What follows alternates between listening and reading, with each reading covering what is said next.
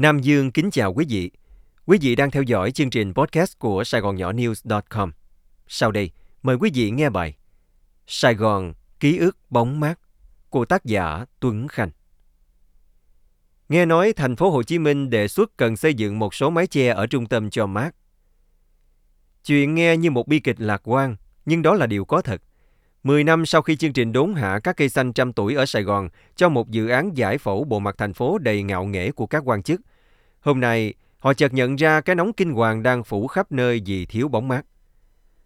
Làm lại chuyện cũ thì khó coi, nhưng mái che khắp nơi cùng quạt thông gió thì lại là một dự án đầy tiền một cách cần thiết.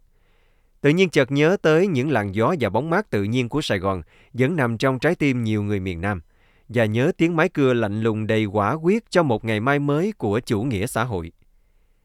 Nhưng sao lại phải nhớ những gì đã có? Tôi tin là bất kỳ ai trong số các bạn, kể cả tôi, những người đang nhớ về Sài Gòn trong những ngày buộc phải rủ chiếc áo xanh thay vào một bản vẽ tương lai, đều có quyền đặt ra một vài câu hỏi, dù là thì thầm hay hỏi thật to. Vì sao phải thương nhớ một hàng cây, thương nhớ một hình dáng cũ? Trong những bức ảnh thời sự cuối tháng 7 2014, có thể thấy rất nhiều người đứng lại, tần ngân ngắm nghía Sài Gòn, chụp ảnh kỷ niệm với những chiếc lá xanh không quen biết. Chắc họ cũng đã không thể trả lời được rõ ràng cho câu hỏi này, vì ít có ai chuẩn bị đủ tâm lý cho một cuộc chia ly như vậy. Sài Gòn tháng 7 ấy bỗng không nóng bức như thường lệ. Cái lạnh đến sớm một cách khó hiểu.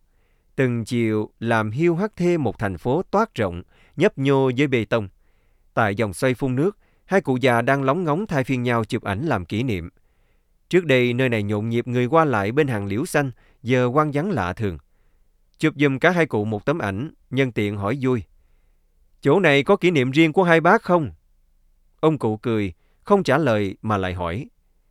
Người ta không chọn được một nơi nào khác để làm nhà ga sao cậu? Câu hỏi đó tôi lại không thể trả lời cũng như hàng triệu người thương mến thành phố của mình cũng không thể trả lời.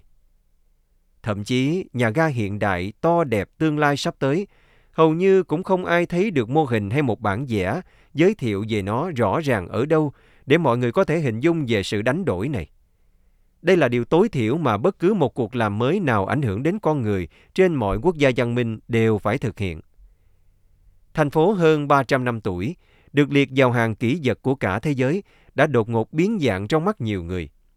Nhìn những chiếc cưa máy gầm rú giật ngã từng cái cây đã đứng đó, lá cây dơi dãi như những trang nhật ký của đời, từng ghi lại bao thăng trầm của thành phố này mà lòng khó tả. À, vì sao chúng ta không thể chọn một vài phương án và người dân ở thành phố này sẽ cùng bỏ phiếu chọn lựa cho con đường phát triển của chính mình? Chắc chắn London, Paris hay Moscow hay bất cứ đâu – khi xây một ga xe điện ngầm ở ngay một di tích nhiều tuổi của họ, người dân chắc chắn cũng sẽ muốn được bỏ phiếu, thể hiện tâm nguyện như vậy. Và thôi, đừng nói với tôi về biểu quyết Hội đồng Nhân dân thành phố. Tôi không biết gì về họ, ngoài những hình ảnh vỗ tay nhiệt liệt và chơi game khi nhấn nút biểu quyết. Tôi từng nhìn thấy những cái cây được bọc rễ cẩn thận khi được nhổ ra nơi cư trú của nó giữa Sài Gòn. Chắc chắn đã có ai dặn dò việc chuyển giao nó về một nơi nào đó để giữ lại trong tiếc núi – nhưng tôi cũng nhìn thấy những cái cây được kéo xuống, cưa nhỏ và mang đi. Cây và củi là hai ý nghĩa khác nhau, nhưng củi có tuổi 100 năm lại là một khái niệm khác. Đại lộ Lê Lợi, một trong những đại lộ đẹp nhất Việt Nam với gió, nắng và lá, được thay vào đó bằng điện, sắt và hầm ngầm, dù gọi là để phát triển, thì dĩ nhiên cũng phải có chút chạnh lòng. Ai cũng muốn đất nước mình đẹp hơn, hiện đại hơn – Việc xây dựng và buộc phải hy sinh một điều gì đó đôi khi là điều cần thiết, không thể chối cãi. Nhưng với những gì lâu nay mà người dân nước Việt được biết, thì việc tiếc nuối pha lẫn sự lo âu là điều có thật. Ai cũng nhớ rằng Sài Gòn là một vùng đất lúng, cần hàng ngàn tỷ để phục hồi nhưng vẫn chưa làm được. Ai cũng nhớ rằng cả nước đã từng có những công trình kéo dài ngày này qua ngày khác và xuống cấp do thiếu tổ chức và đồng bộ. Nhưng điều đó không quan trọng rằng ai ai cũng nhớ rằng trên đất nước này đã có rất nhiều công trình được gắn mát hạng mục quốc gia, quan trọng hơn cả ga xe điện ngầm này, được ca ngợi hết mực nhưng bị đục ruỗng chỉ vài tháng hoặc một năm đã hư hỏng, rời rã. Thậm chí những con đường sinh lộ của cả quốc gia được tìm thấy cốt tre pha xi măng dỏm. Một cái cầu vừa xây xong, tháng sau đã không dùng được nữa, dân dân Nhưng không hề thấy có ai phải chịu trách nhiệm. Những câu chuyện có thật và liên tục như vậy đã quan phí ngân khố và niềm tin của cả quốc gia tới tận cùng. Tất cả những điều đó xảy ra, buộc người dân có quyền bồi hồi và lo sợ cho cái sẽ tới, đánh đổi, rằng liệu có thật sự đáng giá hay không. Họ cũng cần được nghe một ai đó nói cho họ quả quyết về tương lai hoặc có ai đó chịu trách nhiệm rõ ràng cho những bất cập sẽ tới. Đơn giản vì họ là cư dân, là chủ nhân của thành phố này. Nhưng tiếc là chỉ có tiếng gầm rú của cưa máy, của những công nhân hò nhịp thay cho tiếng nói của họ, hạ gục từng cái cây quen thuộc và tin cậy của họ gục xuống. Cây có linh hồn không? Thật ngớ ngẩn cho câu trả lời. Nhưng nếu như hàng cây đã từng ngắm nhìn thành phố qua bao thế hệ, chắc chắn đã chia sẻ cùng con người nơi này những điều bí ẩn, nhưng đủ để hồi sinh nhau qua nhiều khốn khó.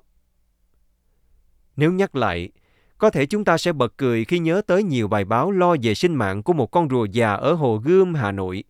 Thậm chí đã có các báo cáo khoa học đòi cải thiện tình trạng ô nhiễm của nước hồ để cứu con rùa đó. Người ta ca ngợi đó là di vật, là niềm tin. Nhưng hạ gục thật nhiều hàng cây trăm tuổi, lấy đi lá phổi của hàng triệu người thì đã chẳng có một sự chất vấn nào xứng đáng cho di vật hay niềm tin. Hay Sài Gòn là nơi có quá nhiều điều không cần, hay không nên gìn giữ?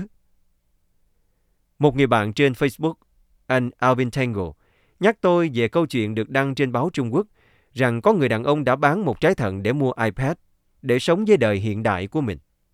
Người Sài Gòn khi chịu cắt đi hơi thở quen và lịch sử của mình, chắc cũng cần một lời giải thích chân tình hơn là một mệnh lệnh đanh thép.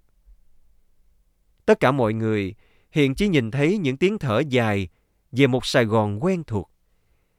Phải chăng thói quen nhẫn nại chịu đựng và chấp nhận mọi thứ, việc tăng giá liên tục xăng, điện, cho đến những cuộc tấn công máu lạnh của công an vào dân thường ngay trên đường phố, mỗi ngày nhìn thấy trên báo chí, đã khiến mọi người chỉ còn khả năng đóng kín cửa, thì thầm và sụp đổ khả năng tư duy phản biện về điều thiết thân của mình.